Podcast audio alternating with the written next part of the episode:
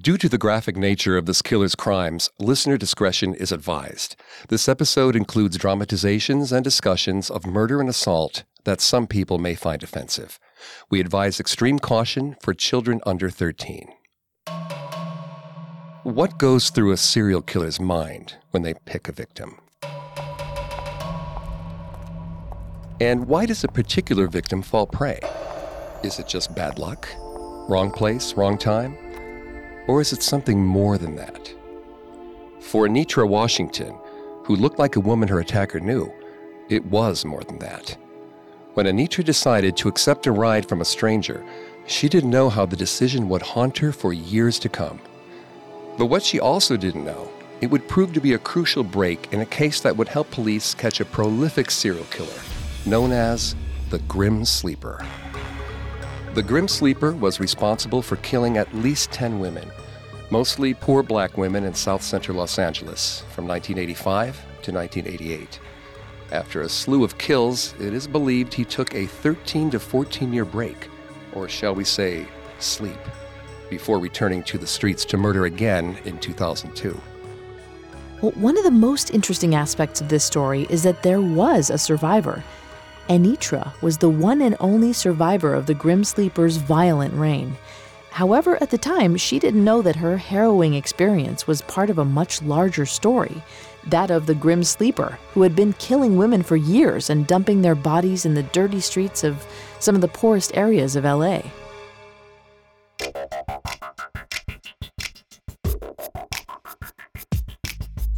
Hi, I'm Greg Polcyn, and this is Serial Killers a podcast diving into the minds and motives of the world's most notorious serial killers. This is part one of The Grim Sleeper, aka Lonnie Franklin Jr. If you want to listen to any episodes of Serial Killers, you can find them all on your favorite podcast directory. Don't forget to subscribe. You can also listen on our website, parcast.com, spelled P A R C A S T.com. A new episode comes out every Monday visit our Facebook page, Parcast, to join the conversation.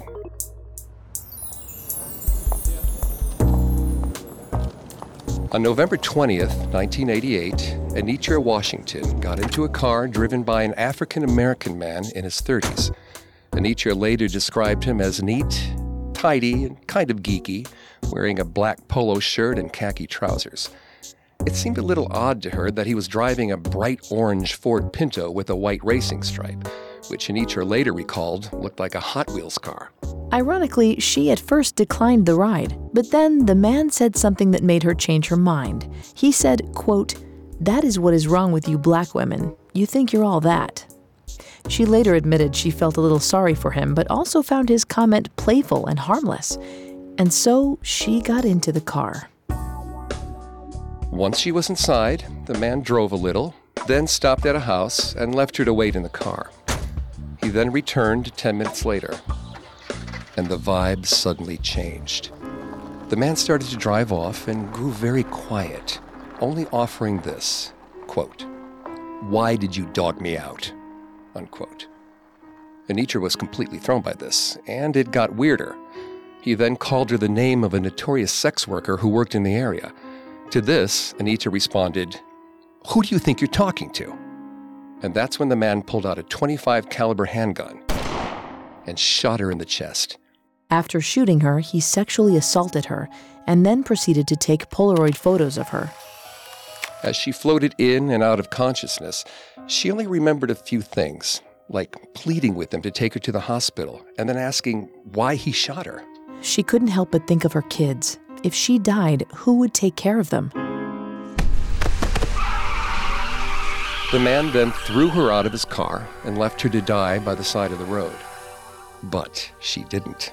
She survived and managed to walk several blocks to her friend's house. But her friend wasn't home. She and her husband had gone to a party. They didn't return until 1 a.m. That's when they found her. After discovering her, Anitra's friends called an ambulance, and Anitra was taken to a hospital. There, she was interviewed by LAPD detectives, who kept some valuable information from her. They had been investigating a string of killings they were calling the Strawberry Murders. Strawberry was a street term for women who solicit sex for drugs. A man had been picking up women in his car and shooting them. They believed Anitra was another one of these cases, but they didn't let her in on this. So Anitra was left to wonder why was she shot? Though he started killing in the 1980s, the true identity of the Grim Sleeper didn't come to light until 2010. His real name? Lonnie David Franklin Jr., an African American man living in south central Los Angeles. So let's dive in, shall we? Let's meet this man who became a grisly murderer. Lonnie Franklin Jr. was known as the guy who could fix things for you and get things for you, and that especially included stolen cars. Which is why, when the police showed up to arrest him, everyone thought it was because he had gotten caught reselling stolen cars, not because he was a serial murderer. But we're getting ahead of ourselves. Let's go back to the origin of the Grim Sleeper. Well, there isn't a ton known about Lonnie's childhood years. However, he was born in Los Angeles and raised in South Central. As an adult, Lonnie was a respected member of his South LA community. He had worked for the city as a sanitation worker and had also helped out at the local police station as a garage attendant before becoming a mechanic. And he then transitioned into more illicit work car theft and the reselling of those stolen cars. But how did this community patriarch of questionable part time projects end up being one of South LA's most prominent killers in recent history? Before his collection of odd and criminal jobs in Los Angeles, he had served in the U.S. Army. However, he was discharged in 1975 because he had allegedly participated in the gang rape of a 17 year old girl while stationed in Stuttgart, Germany. And this is where his criminal story begins. This would, of course, be an early indication of his hatred towards women and his need to assert power over them. This may have been where it all started. His criminal record, however, dates back to 1969.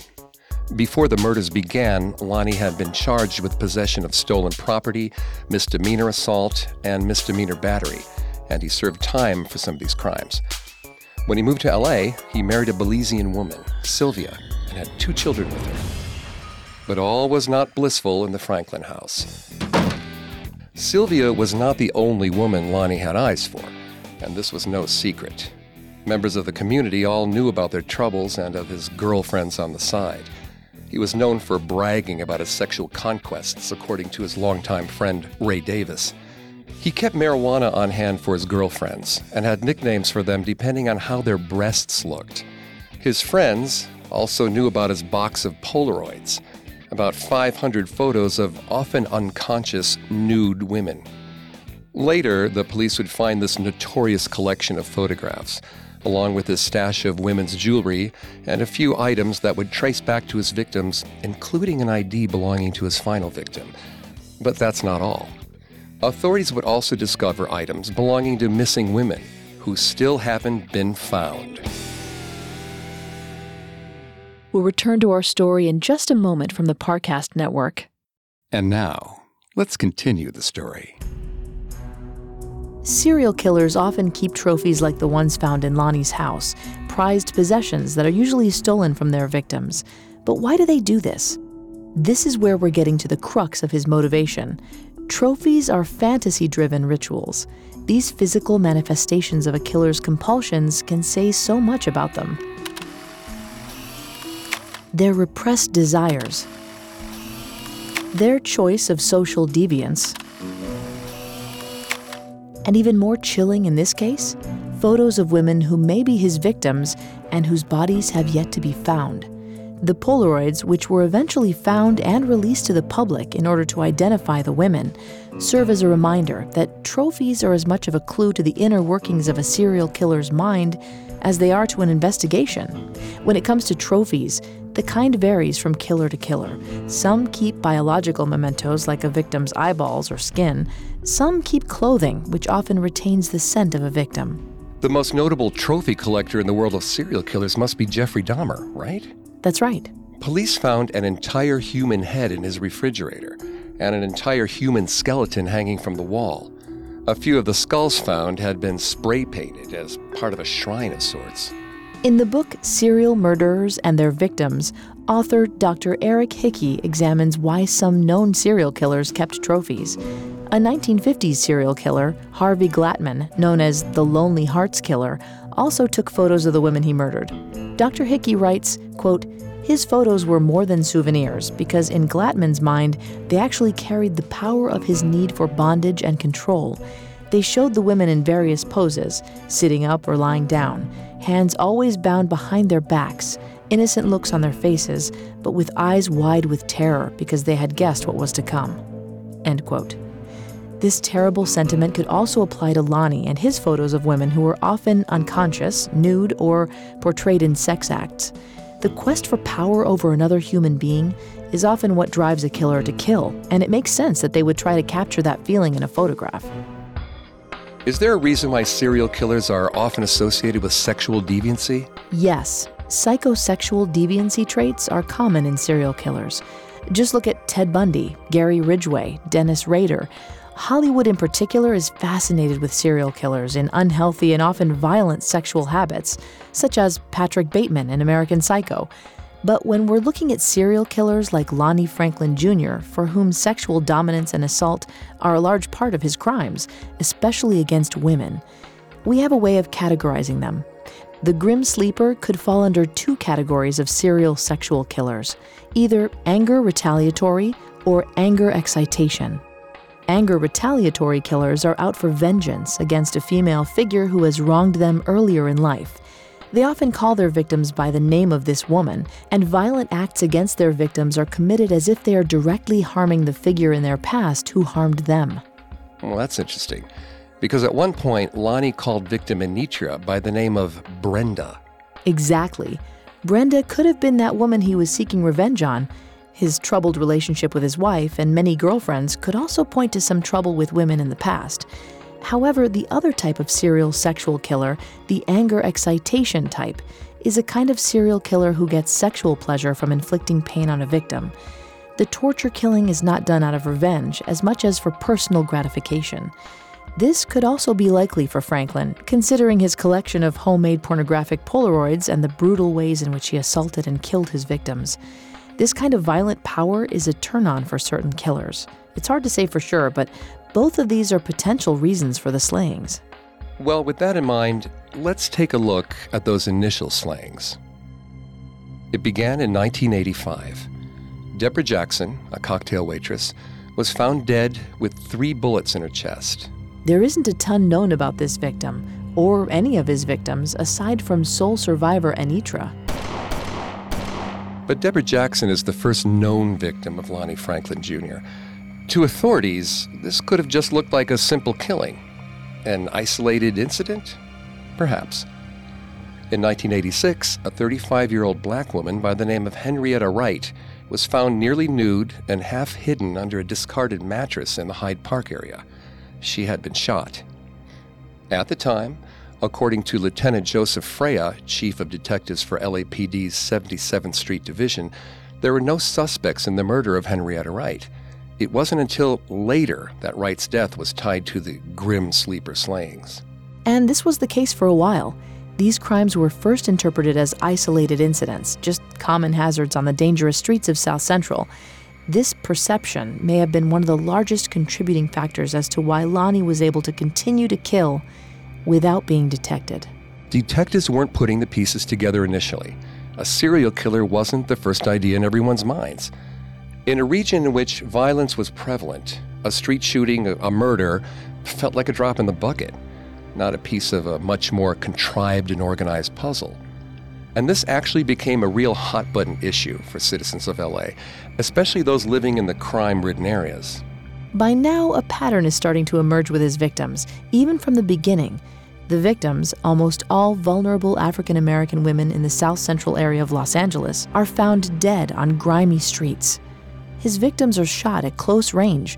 However, Lonnie eventually switched to strangling in some cases, a detail we'll explore more in depth later.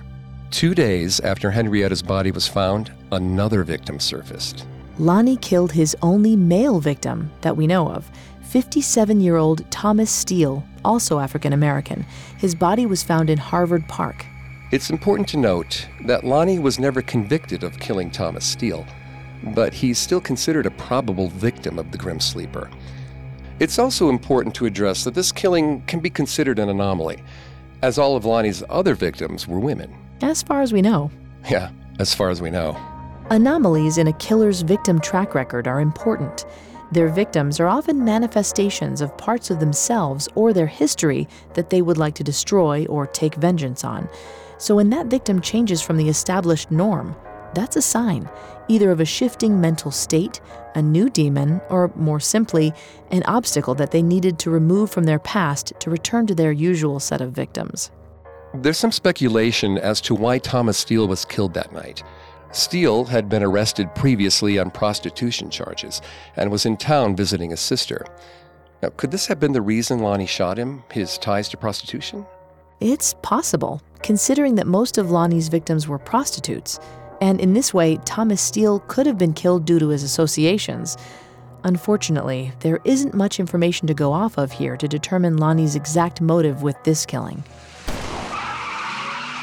However, after this murder, Lonnie returned to killing women and would continue this streak for his remaining crimes. But for now, it's important to address the social milieu at the time of Lonnie Franklin Jr.'s reign. In the 1980s, Los Angeles was experiencing a very dark period. Homelessness became a huge crisis during this time. Crack cocaine hit the streets and became so widespread, it soon took on the status of epidemic. Not to mention, gang violence was at an all time high. It was the urban Wild West. The crime rate was soaring. Maybe this was the perfect backdrop for an opportunistic killer like Lonnie. Unfortunately, he wasn't the only serial killer leaving his mark on the city during this time. The nights of Los Angeles back in the 80s were surprisingly rife with serial killers. The Southside Slayer, real name Michael Hughes, was killing sex workers and young girls in the same area. And some of the murders that Lonnie Franklin committed were at first actually attributed to him. A former security guard, Hughes killed four women in 1992 and 93. He was found guilty of those murder charges and eventually convicted of three other crimes in 2011 that he had committed back in the 80s and 90s. People have drawn numerous similarities between the Southside Slayer and the Grim Sleeper. They were both African American men living in the area, generally going after prostitutes. But the Southside Slayer was far less prolific than the Grim Sleeper. And while the Slayer and the Sleeper were targeting mostly prostitutes, drug addicts, or women in areas with higher crime rates, another killer by the name of the Night Stalker was wreaking havoc all over the city, not just South Central. His real name was Richard Ramirez, but police called him the Night Stalker because he'd enter Angelino's homes in the early hours of the morning through open windows and would kill his victims in their own beds, spray painting Satanist symbols on the walls afterwards. That is an interesting tidbit. Why would a serial killer do something like that after committing a crime? So, this would fall under the category of a killer's signature or calling card, some object or message left at multiple crime scenes, an identification of the killer, if you will. We've discussed this concept before, but the Satanist symbol is a very specific choice. It's been determined that Ramirez was a Satan worshiper, so this act makes sense. But it leads us into the often asked question of why serial killers kill. For Ramirez, the concept known as the devil made me do it seems extremely appropriate here. This motive stems from a murderer truly believing they are possessed by the devil or are so immersed in devil worship that committing the crimes is essentially beyond their control. So, in other words, blame is placed on the supernatural, not on the flesh and blood killer actually committing the heinous acts. Right. Now, just by comparing these three killers, we can learn a lot about them. All three committed sexual assault, and the sleeper and the slayer mainly went after prostitutes, drug addicts, or young women, whereas the stalker would choose whichever victims he could find in the homes he could get access to. The stalker was heavily invested in Satanist imagery, whereas the sleeper and the slayer's killings were much less theatrical or thematic. These differences in profiles of the murderers helped police determine that there were multiple killers active at the same time. Thematic or not, the Grim Sleeper's reign of terror continued in January of 1987 with the kidnap and murder of 23 year old Barbara Ware. But with this murder came the first break in the case. LA City Police 831. Yes, I'd like to report a, a murder, a dead body, or something. This anonymous 911 caller helped to identify the vehicle Franklin was driving when he kidnapped Barbara. The witness had told the dispatcher that someone threw her out of the van. He also provided a full license plate. Police chased down the vehicle, only to find it at an abandoned church about four and a half blocks away from where Ware's body had been discovered. 22 years later, in February of 2009, police would release the tape of this 911 call and photos of the van to the public to hopefully generate new leads in a long, drawn out case. But back in 1987, the abandoned van provided no real evidence for LAPD detectives. And so, Lonnie Franklin Jr. took his next victim three months later in April of 1987. She was 26 year old Bernita Sparks, who was shot in the chest and found in a trash bin with her pants and shirt unbuttoned. Lonnie didn't wait much longer to claim another. Mary Lowe, also 26, was on her way to a Halloween party on October 31st of the same year. Unfortunately, the scariest thing she encountered on Halloween was her attacker, the Grim Sleeper. Our story will continue in a moment after a brief message. And now back to serial killers. So by now, we see that Lonnie Franklin targeted women who frequented the streets and were likely to accept rides from him. Do you think that one of the Grim Sleeper's motivations for killing was to teach these girls a lesson? You know, don't accept rides from strangers? Possibly one of the reasons, or maybe it just played into his game. Most of the women who were murdered accepted rides from him, making them, in his mind, easy, dumb prey. Another hallmark of his victims is that they were all poor African American women in South Central LA. Many were prostitutes, waitresses, addicts, or young runaways. There's an element of his killings and the way he left the bodies in the trash, sprawled out in alleys under dirty mattresses, that suggests he was trying in his own twisted way to punish these women for their transgressions, especially with the next murder in 1988 of 22 year old Lucretia Jefferson who sadly suffered from a cocaine addiction. She was killed with the same 25 caliber gun that the others were killed by, and her body was found with the word AIDS scrawled on a napkin that was covering her face. This is the first time that the grim sleeper left a note on a body, right? What could this mean? His disgust towards women, especially women who were selling their bodies or polluting themselves with drugs, the way he discarded these women in alleyways on the streets it shows that one of Lonnie's base needs was to degrade women, to exercise the ultimate power over them and leave them like garbage, which is clearly how he viewed them. Suggesting she had contracted HIV just shows his assumption that she was dirty from selling her body, or at least that's one way to interpret the note and why he left it. But I have to ask, Vanessa could the note suggest more than that? Could Lonnie have gotten HIV from a sex worker? Could that have been his motivation for killing them? Was this handwritten message he left on Lucretia Jefferson actually him revealing the crux of his MO? Ooh, I like where you're going with this. That's a very intriguing theory. If his motivation was to kill prostitutes because he had a negative experience with one or more, like contracted an STD, that would make his killings more of the revenge type. It's something to think about, and it would align with the fact that he may have wanted revenge on a woman named Brenda, the same name he used to refer to his surviving victim, Anitra. That's right. Did Lonnie actually mistake Anitra for this Brenda due to intoxication, or was he just projecting? Sadly, I don't think we'll ever know.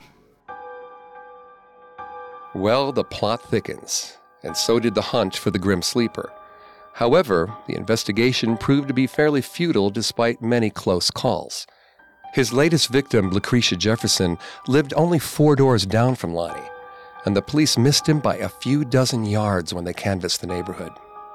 Then, in September of 1988, Alicia Monique Alexander was shot and discarded in an alley near 48th and Western. She was only 18 years old, and she supposedly was the eighth victim. Her father accused the police of not doing enough to investigate her death.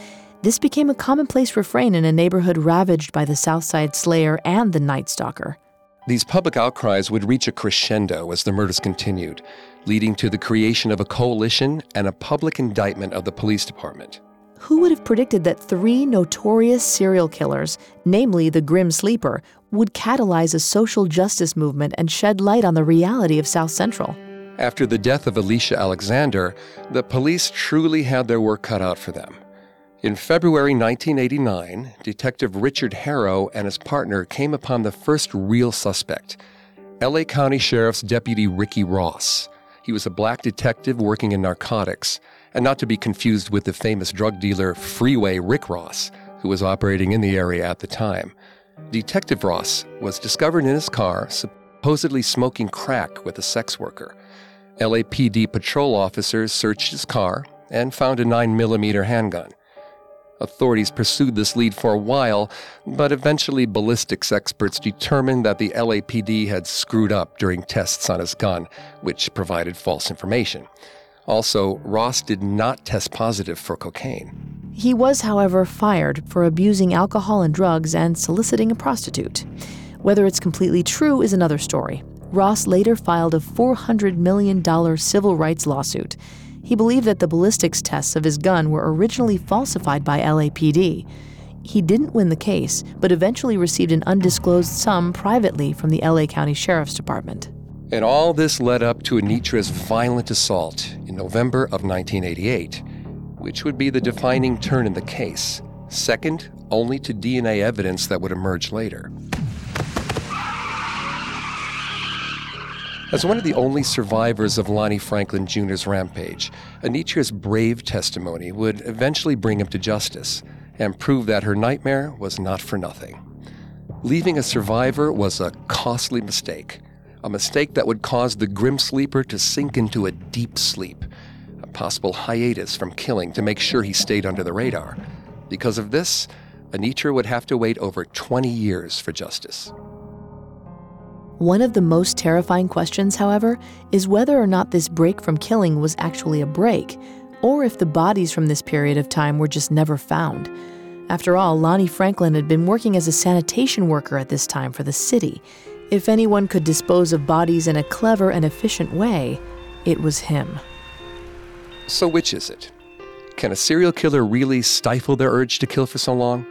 Or is it more likely that he continued to kill just silently? This is a much debated issue when it comes to Lonnie, so some are adamant that he never stopped killing and, in fact, continued his MO of shooting and then disposing of his bodies. But instead of recklessly discarding them on the streets, he'd lug them to the dump and get rid of his victims there. It's incredibly rare that a serial killer would take such a lengthy break from killing 14 years? That almost seems illogical. The way that a killer's brain tends to work is that they often are driven to kill because of a need, to fill a void or right a wrong or satisfy a dark urge. To ignore that need for so long, that seems strange to me. The Showtime television show Dexter conveyed this concept best, in my opinion. The series featured a blood spatter analyst at the Miami Police Department who also struggled with his own serial killer tendencies due to childhood trauma. But as an adult, he actually channeled this darkness into killing other killers in order to clean up the streets of Miami while satisfying his own urges. Right. Dexter called this urge his dark passenger, which suggests it was always with him real life serial killer Dennis Rader, more famously known as the BTK killer for blinding, torturing, and killing his victims, alluded to something similar in a note he placed in a library book. In it, he took responsibility for killing a family known as the Oteros, but he also wrote It's hard to control myself. Where this monster entered my brain, I will never know. But it here to stay. Rader called this urge his monster, and he even addressed that it wasn't going anywhere. He goes on to question how he could ever be cured. Serial killers rarely are. So the Grim Sleeper's supposed sleep? Well, we'll have to look at it more closely because if we consider the photographs, Lonnie's job as a sanitation worker, and his knowledge of prime locations to hide bodies, he may have actually just perfected his MO, the way he operated as a killer, and the way he disposed of his bodies. It's important to realize that the manner in which a serial killer disposes of a body can be just as significant as the manner in which he kills. Some murderers find ultimate satisfaction in successfully disposing of a body and getting away with the crime. It's like they have a buried secret no one knows about, and therein lies their power. Other murderers are very methodical when it comes to disposing of a body, and that becomes part of their ritual narrative. This is especially true for those serial killers who dismember their victims or creatively eliminate corpses. Take British serial killer John George Haigh as an example. We've featured his story on the show, which listeners are able to check out. He was primarily known as the acid bath killer. Aptly so, he would put his victims in a vat of sulfuric acid where they would disintegrate. This was the way he would eliminate all evidence. But can we confidently say that Lonnie was disposing of his bodies in a ritualistic way, or was it simply convenience? That's a good question. Before his supposed break, it would appear that he may have been dumping them in the streets for convenience. However, he often covered them and put them in filthy locations, which suggests to me it was all part of his narrative to dispose of the women he viewed as trash in places where trash could be found. If he killed during his sleep and put them in massive garbage dumps or landfills, this would just continue that narrative, but on a larger, more significant scale. And in this way, Lonnie would be continuing his theme of disposing of what he considered as human trash, in a sense. I see. Well, the break didn't last forever. In 2001, LAPD Police Chief Bernard Parks began reopening old murder cases using new DNA technologies just in time for the Grim Sleeper to reawaken from his long slumber in 2002.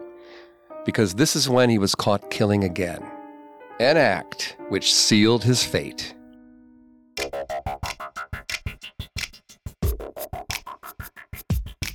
Next week, we will explore how the police zeroed in on Lonnie Franklin Jr. with the most unlikely of accomplices a hot slice of pizza. If that sounds unbelievable to you, that's only because truth often is stranger than fiction.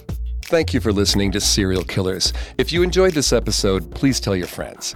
Don't forget to subscribe to Serial Killers on iTunes, Google Play, SoundCloud, Stitcher, or any other podcast directory, or through our website, parcast.com.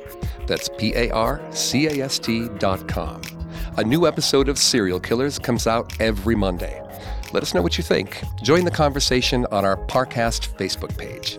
You can tweet us at Parcast Network. That's P A R C A S T Network. Have a killer week. Serial Killers was created by Max Cutler and developed by Ron Cutler. It is a production of Cutler Media and is part of the Parcast Network. It's produced by Max and Ron Cutler.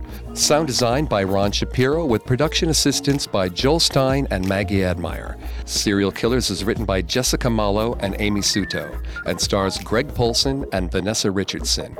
Our amazing voice actor is Mike Capozzi.